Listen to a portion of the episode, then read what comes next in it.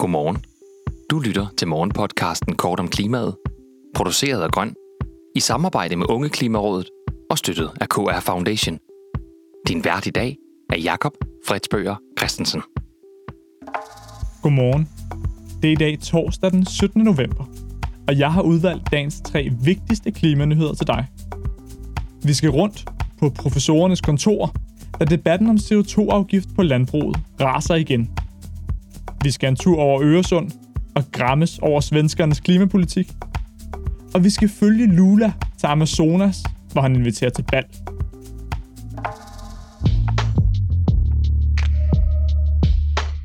Vi kan ikke implementere en CO2-afgift for landbruget, før hvert enkelt landbrug kan lave egen opgørelse over dets klimaaftryk. Og de bedriftsregnskaber ligger tidligst klar i 2028. Sådan lyder argumentationen fra professor i agroøkologi Jørgen E. Olesen på AgriWatch. CO2-afgifter på landbruget var et stort emne i valgkampen, som alle ambitiøse partier støttede.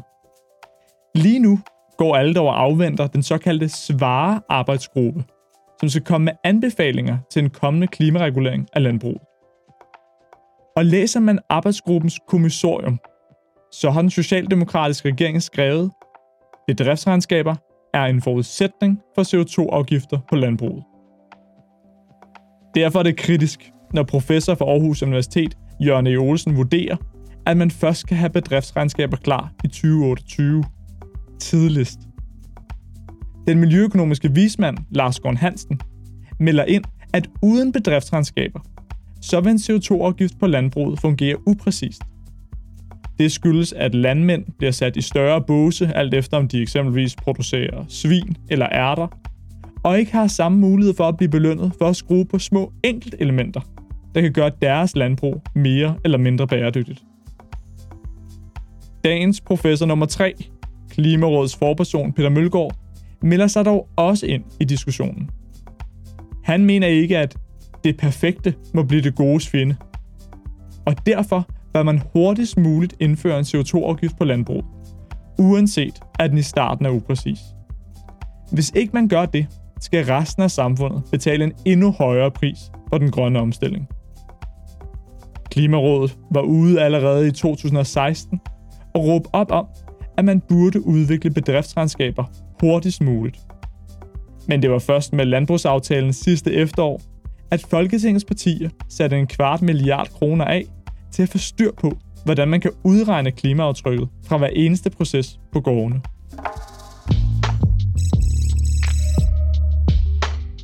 Sverige har tabt sutten. Sådan kan man godt tænke, hvis man læser politik. Ved COP27 i Ægypten har Sveriges regering nægtet, at der skal oprettes en klimafond, som kan betale for de skader, klimaforandringer forvolder udsatte lande i det globale syd. Som tidligere berettet, er det blot det seneste ud af en lang række regressive tiltag fra den svenske regering. Hjemme i Sverige vil regeringen sætte afgifterne på benzin og diesel ned, og midler fra togenes kollektiv transport skal føres over til vejtransport i stedet. Om en international klimafond udtaler den svenske klimaminister.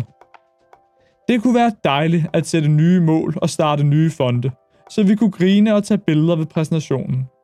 Men hvordan sikrer vi, at vi udnytter de satsninger, som allerede findes? Som FN's ekspertgruppe offentliggjorde inden COP27, så vil en opnåelse af landenes nuværende klimamålsætninger føre til en farlig opvarmning på 2,4 til 2,8 grader Celsius. Der er brug for en solstrålehistorie, og den leverer Luis Ignacio Lula da Silva, Brasiliens præsident fra den 1. januar. Han er taget med til COP27, og han har nu inviteret verdens lande til at tage til Amazonas i 2025. Hans tilbagekomst er afgørende for bevarelsen af verdens største regnskov, og han udtaler, Jeg er her for at sige, at Brasilien er tilbage i verden. Brasilien blev ikke født til at være et isoleret land. Vi vil kæmpe hårdt imod ulovlig skovrydning.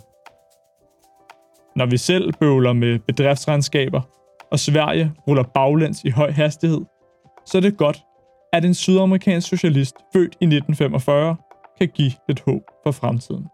Tak fordi du lyttede med til Kort om klimaet. Vi har alle ugens hverdage udsendelsen klar kl. 8. Hvis du vil høre den med det samme, så gå direkte ind på vores feed på kortomklimaet.dk.